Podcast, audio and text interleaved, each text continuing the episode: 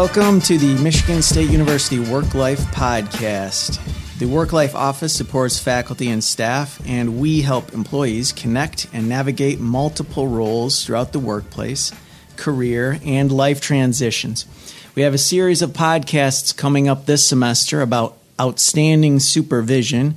Of course, that occurs directly in the workplace, but then it trickles over probably into one's personal life.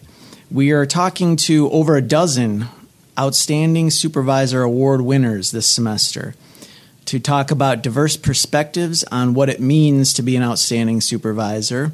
And we also want to provide practical tools that you might not have thought of um, for how to be an outstanding supervisor. And that is why we are talking with Kirk Domer today in 116 Linton Hall at the Work Life office. Kirk, welcome. How are you doing? I'm doing great. Thanks for having me. Uh, thanks for coming in to share your knowledge to those across campuses, including uh, anyone across the United States or internationally who picks up on this podcast, to inform other supervisors here at Michigan State and those who they supervise uh, to build a more sharing community around best practices for outstanding supervision. And congratulations on winning the Outstanding Supervisor Award.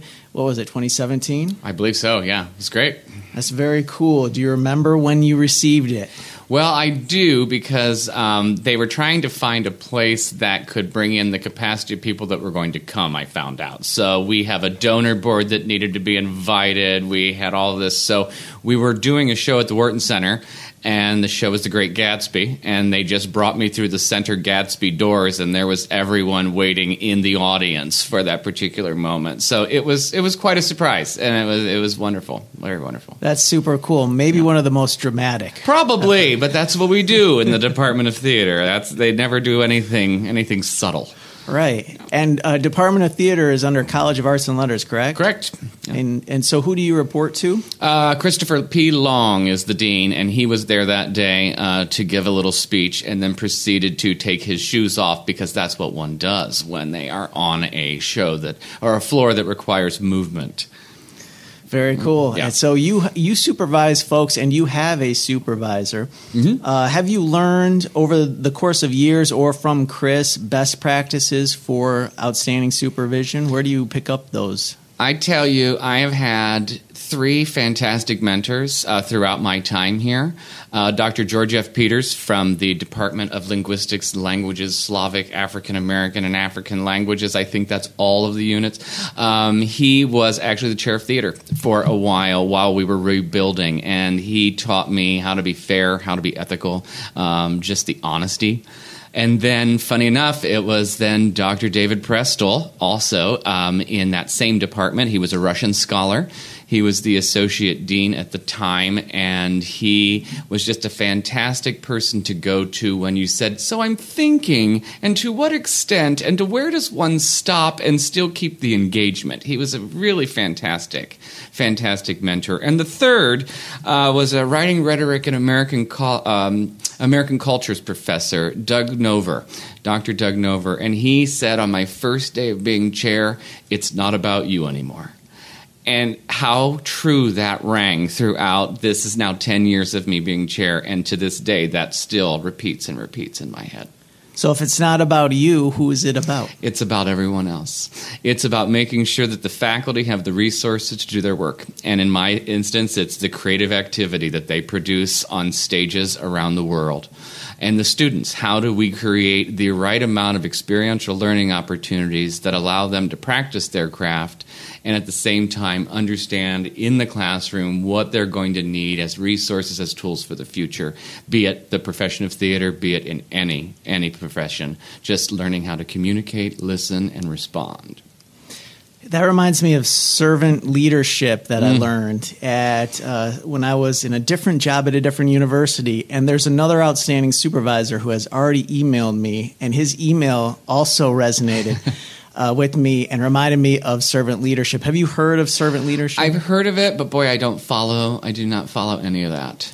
Yeah, I think it's some people in uh, Harvard Business Review or something, something somewhere just figure out what everybody's doing and put a label on Uh-huh. it. You know, Yeah. call, it, call it something. Maybe they can write a book about it. Um, but servant leadership uh, and exactly what you've expressed is uh, giving those who you supervise the resources that they need.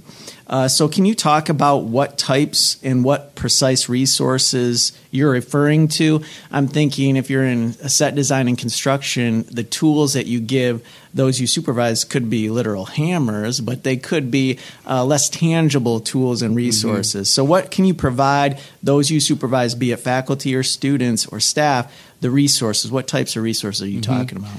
Well, throughout my time, I have been deemed the chair of renovation within the department, and a lot of that has to do with sheer space, right? Providing them the right tools, the right outlet in which to do the work.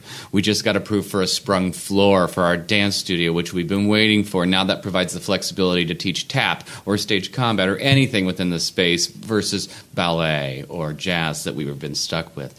So a lot of it has been providing the right opportunity. We we have our students perform in about five different venues across campus to understand that you're not always going to be right next door. You might be in a bus, a truck, and you might be moving it to get over there. But yeah, I have to supply hammers.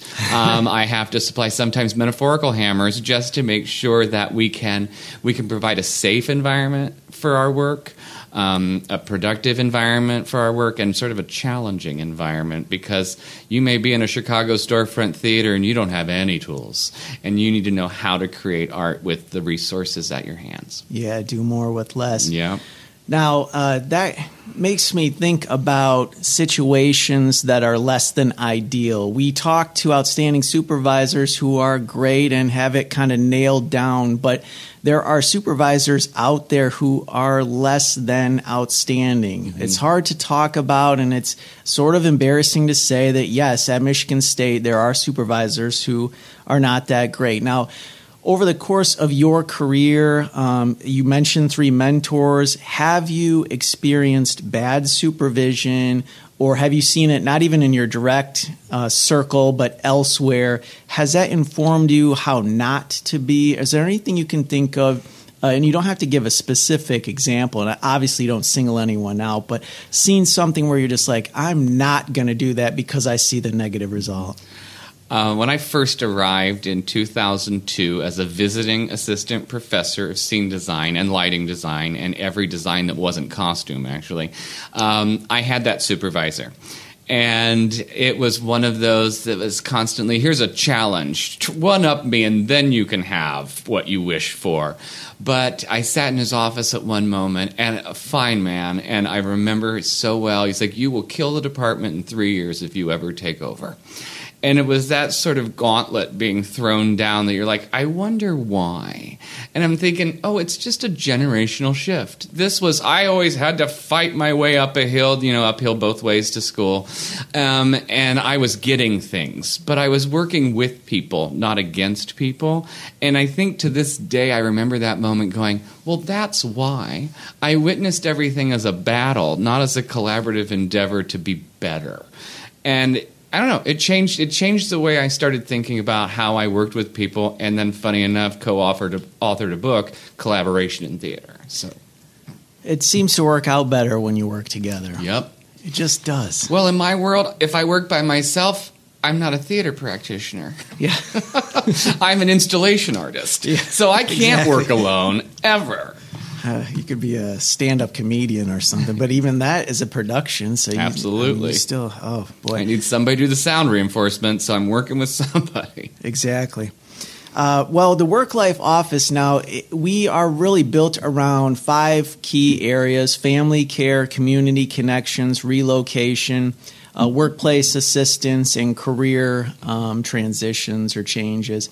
So, a lot of the outstanding supervision uh, discussion uh, sort of goes into the workplace atmosphere and environment, and sometimes career transitions. But I'd like to uh, start into the family care uh, theme and domain, and uh, just ask you about how you supervise individuals on your team who might have different family situations and circumstances that might require different types of support. How do you identify when someone might need to take a break and leave to go pick up their kid at school who uh, either just needs to be picked up or got into a little skirmish or something. Mm-hmm. Uh, and, and also, how do you do that without giving the perception of preferential treatment? Mm-hmm. You know, um, so in your team, can you just talk a little bit about the uh, types of folks that you supervise who might have different family circumstances across the board? Yeah. Oh, absolutely. Well, what's interesting about the theater, music, performing arts as a whole, um, our job doesn't stop at five. It restarts at six and goes to 10 o'clock at night because that's when we're actually rehearsing. So, family becomes, and, and adaptability becomes very important in our profession because we're having to figure out a way to extend the workday when it comes to maybe babysitting care because it now needs to take place until 10 p.m. So, we, I offer a lot of flexible work schedules within the department because many of our faculty members are teaching practical based courses. So if I understand that they're going to have a very difficult load, we know a year in advance what the show is, what their role will be, and we create the course schedule to say you won't be in before noon so that we might be able to alleviate some of that or just provide any sort of accommodations across the board. Um, I have the welcome party for my faculty and grads every year at my home because I have a pool and it is filled because the average age of our children are anywhere between one and nine, and there are many of them.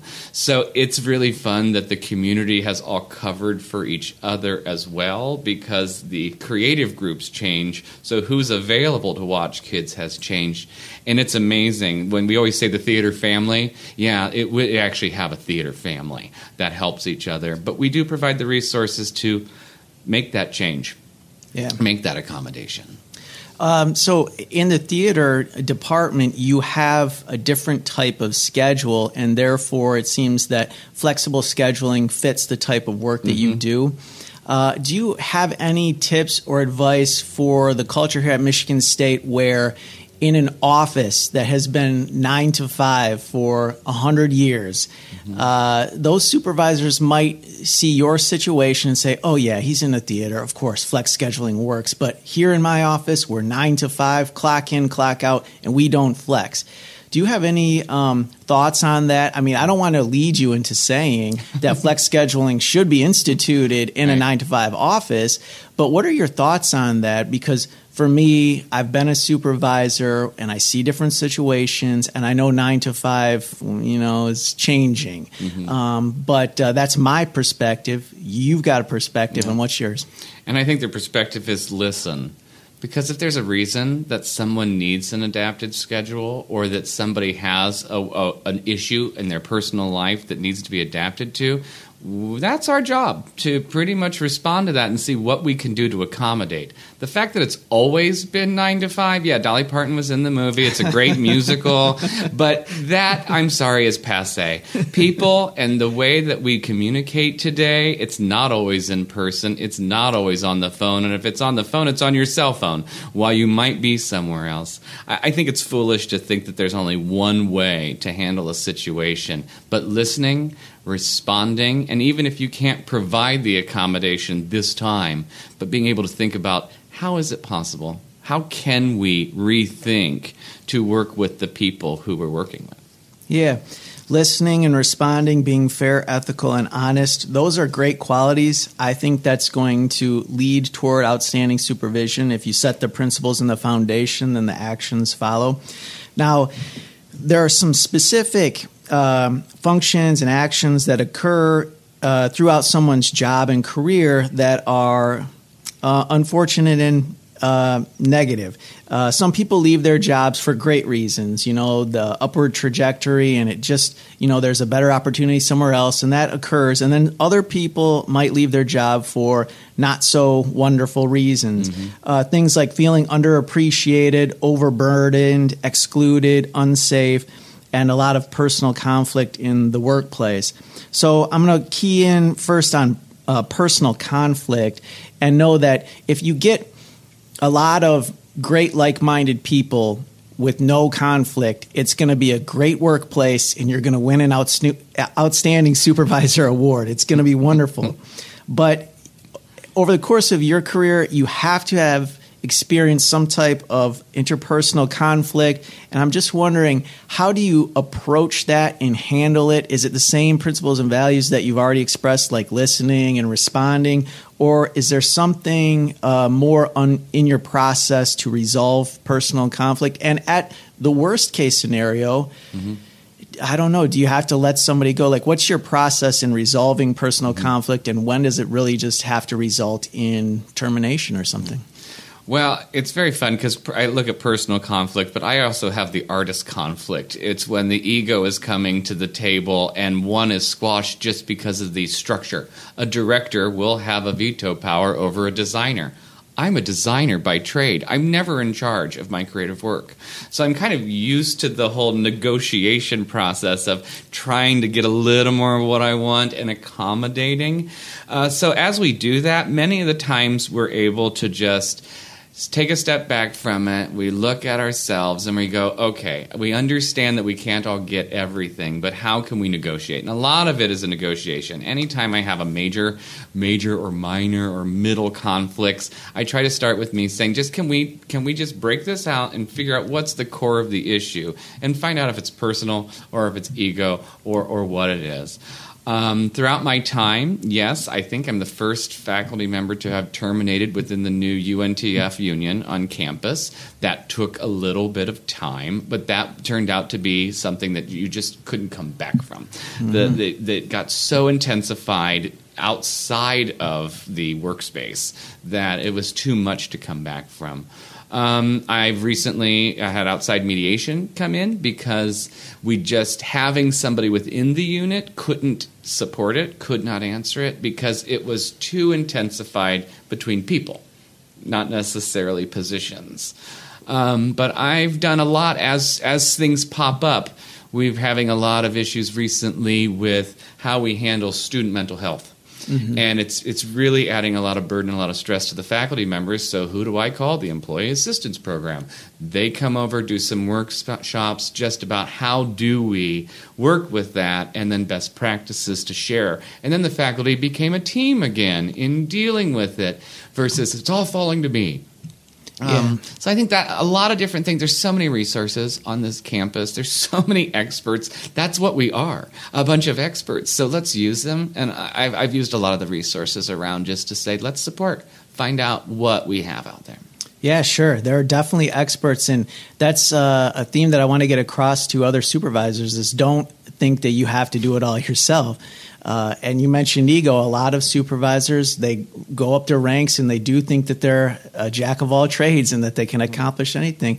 But I've worked with EAP. You've worked with EAP, mm-hmm. Employee Assistance Program, and they are such a go-to for me. Yep. You know, they're so valuable and and just so great. Mm-hmm. So I'm glad to hear that uh, you've utilized their services and uh, had brought them in and uh, improved your team mm-hmm. building. Uh, so when I was up in Flint, we had an executive assistant and a research assistant who made mm, happy birthday poster boards. And they would get so specific with i don't know how they sort of stalked our facebook or yeah. whatever and would put pictures like my high school football picture was on there. And it made me feel like so special because they took the time to get the glue out and the glitter. Yeah. and uh, it was really personalized. So it was hard to take down but yeah you know, they're like, "Why did you take that down?" I was like, "Well, it's been a full year, so yeah, I, you know, I, I expected, expected the next one." You know, and it, it doesn't cost anything, right? No. In so many of these ways, we we had a major renovation on our building that displaced ninety percent of the faculty's teaching rooms, their offices. It was eighteen months of just uncomfortable moments, and anytime a space got done, we invited the architects, all the IPF workers to come in and we cut a ribbon and we toasted with grape juice and we celebrated that something is done and aren't we happy? And of course, after the 12th one of those, and it's a new closet, you know, we are sort of pittered away. But it was just fun way to come together and say, we all want this. And that's really exciting. I don't know. You know, and it makes me think about even in a college or a department – there are deans and there are executives and there are faculty and there are staff and there are students. And sometimes, if you're staff and you walk by a dean's meeting or something like that, you'll think like, oh, I can't even look in there, Right. Because I'm not part of that group. Um, or if you're a student, you're like, oh, I don't even want to go into my professor's office because they're so busy and you know uh, it's so scary. But uh, you brought up this env- creating this environment where everyone from the staff to the faculty to the performers, the students, and the architects are even welcome. Why not? Yeah. Why not? They worked on it too. Yeah. I, I learned a lot from the lead uh, meetings and the lead seminars on campus because everyone that's coming to those meetings are singularly disciplined. I mean, they're, they're representing their unit, their discipline. So when they sit at a table, they're sitting at a table with seven other people that have nothing to do with what they do. So that was early on as a new faculty come on board and we go to the College of Arts and Letters town hall meeting where everyone's there. I'm like, no more than two theater people at a table. Do not sit as a group that you're comfortable with. You must be out there and integrating. And I would always have that one faculty member that would give me that sort of sideways looks like, why can't I just sit with the people I'm comfortable with? And that person now has, I think, 20 collaborators outside of the department working on things that we may never have thought of from just chit chat at a table with a cookie. It was that simple, but yet I didn't come up with it myself. I just observed it and then say, "Oh, I can abstract that for my own department." And this is how we did it. So I, what I'm hearing is cookies are the answer. Cookies Yeah. are one answer, absolutely. That's great. Now, uh, the final category on my list to cover here is career, and I'm going to assume that you see a lot of individuals come into the theater department and then uh, go on to um, bigger and better, brighter lights. I'll, I'll say. Um, so, how do you? And then other people stay for the for the long Yeah. term, you know, and stay at Michigan State, and that's what we, of course, want is for people to stay forever. Uh, so, how do you? Uh, how do you deal with that in the best possible way where a team is so diverse in that it, you know it's almost like a basketball team at Michigan State where they're going to get someone on for a year and they know that person's going to be in the NBA next year. Mm-hmm. And then at the end of the end of your bench you have a walk on who's going to be here all four years and then go be a grad assistant. So everyone has a different and never playing the NBA mm-hmm. and everyone has a different career trajectory priorities and interests. So, how can you give everyone the same attention and also support and resources? Because the resources will be completely mm-hmm. different. Uh, so, how do you kind of juggle all of that? Because that's going to take a lot of individualistic precision as to the resources that you provide to a variety of different career trajectories. Can you provide maybe some examples, you know, of that? Well, what's funny, I, I think as a chairperson, I've always been told, and I feel 90% of my job is dealing with the faculty, right? And dealing with the personnel issues, but I don't mean issues in a negative way, I mean the challenges. I want everybody in the department to do the best thing possible. I want them to be marketable everywhere because I want to show them off. The trick on that is, um, in my world, is getting them out of here in order to do that professional work. Uh, the faculty adopted pretty much lovingly a pay it forward model. An actor cannot leave for a weekend and do a show. No, they need to leave for six to eight weeks to do a show. So why don't we let them leave for six to eight weeks, and the rest of the faculty in that area will take over their classes with their syllabi, move it forward, only knowing that when they have a gig come up, everyone else is going to pay it forward. That has worked out brilliantly because it doesn't cost resources, financial resources, to make up for that. So far, so good. We've been doing great. Uh, right now, we have somebody working at the Metropolitan Opera on a show for the whole semester. We couldn't quite do that as a pay it forward, but the idea is that we want to provide those resources. I think the same is true even with my staff. Why am I going through my sixth fiscal officer? because we provided them the resources to grow. Like, yes, go and do that. Yes, why not try this? Yes. Oh, and by the way, um, I need you to get 200 condoms unlubricated to cover the microphones. And they just share that story at every interview, going, In my last job, I had to. It's like you never know what's going to be thrown at you. And so, why not just explore and try and do things and create a world where they can be flexible too? Mm-hmm. And that's been, I think, the best thing in helping them with their trajectories. But when somebody comes in and says, Hey, I got this job, it is the perfect job for me, it is at this particular school, I'm like, Best of luck to you. I mean, best of luck to you. Like, all we wanted you was to be great. Guess what? You just proved it. So there's nothing better than than promoting someone's career and getting them to a place that is ex- excellent. Because I want those people to come and work for me too. So aren't we all trying to to build a better environment? That's really why we're here. You Mhm. know, that's really why we're here. And I, I think that's probably a good way to wrap this conversation up is that everything I hear you say is purpose driven and it's like the essence of why we are here to do our jobs. So it's not we're not here for a paycheck, we're not here for our own glory, even in a department where there's a lot of glory and a lot of acclaim that comes along with it. But if we are here for a different reason, uh, I heard a lot of what you're saying sort of built into the mission of Michigan State and the you know the values that we uh, all share. So if we have shared purpose, shared values, and we are all on the same page as far as the why we are here and why we do what we do, then that's where the glue and the cohesion comes together, and then the result is almost automatic Mm-hmm. really if Yeah. you if you set up the foundation then all the rest is just you know gonna fall into place Yeah. And you can take a hint from theater. Just clap at the end. that's fantastic Celebrate the work.